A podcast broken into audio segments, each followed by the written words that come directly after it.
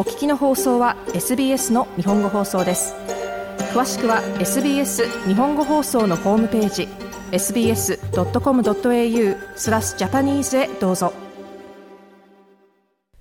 オーストラリアはより多くの女性、また多様なバックグラウンドを持つ人々を科学技術の労働力に参入させるため、専門の諮問委員会を設立すべきという勧告が、連邦政府が依頼したステムにおける多様性へのパスウェイの見直しの一連の勧告のうちの一つとして記されました。この最終報告書は先週発表され、これにより、このセクター内においての構造的また文化的な変化がもたらされることが期待されています。アシャ・ラオ教授は、数学とサイバーセキュリティの両方の分野で、長きにわたる印象的な経歴を積んできました。私は30年ほど前に RMIT 大学でカジュアルのチューターとして働き始め、それから昇進して教授になり、そして約6年間数理科学の副学部長を務めました。ラオ教授でした。ラオ教授は1991年にインドからオーストラリアに移住しましたが、女性また移民として多くの障壁に直面してきたと語ります。特に私は伝統的な数学の学者ではないので、それは本当に難しかったです。初めてオーストラリアに来た時、人に仕事を探していることについて話すと、あなたが上手に英語を話すことを覚えておきます。という返事が返ってくることがありました。どうして私の肌の色で、私が英語をうまく話せないだろうと決め込むのでしょうか？研究の助成金の申請書を書くと、必ずと言っていいほど、読んだ人から、彼女はやりすぎだ、これは実現不可能だ、と言われました。またその一方で男性だと思われ、彼は非常に多くの素晴らしいことをしていると言われたこともありました。ですので、そこに偏見があることが明らかに見ることができます。ラオ教授はこのように述べました。ラオ教授は、このような経験は、過小評価されているグループが科学、技術、工学、数学の STEM 関連の分野でキャリアを追求するのを妨げる可能性があると述べています。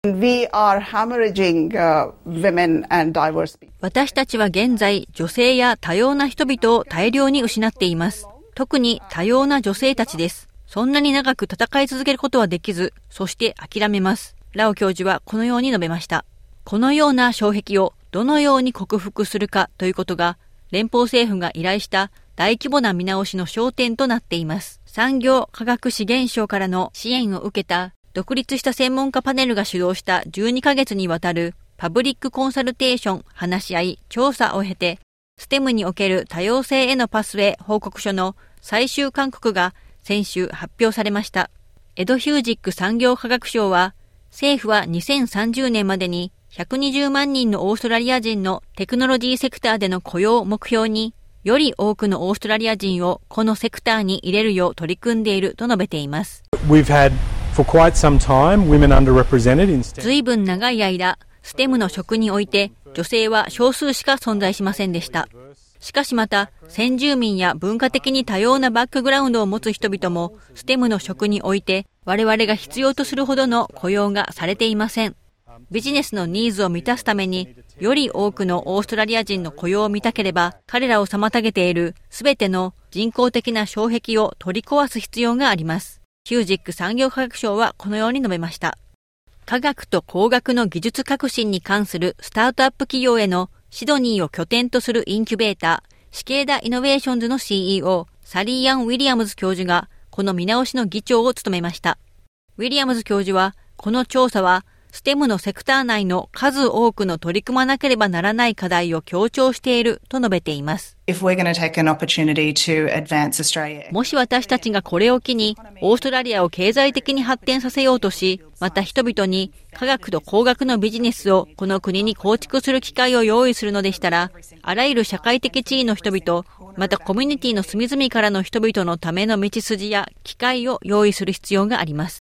ウィリアムズ教授はこのように述べました。11の勧告がこの報告書に記されました。その中には、専門の諮問委員会の設置も含みます。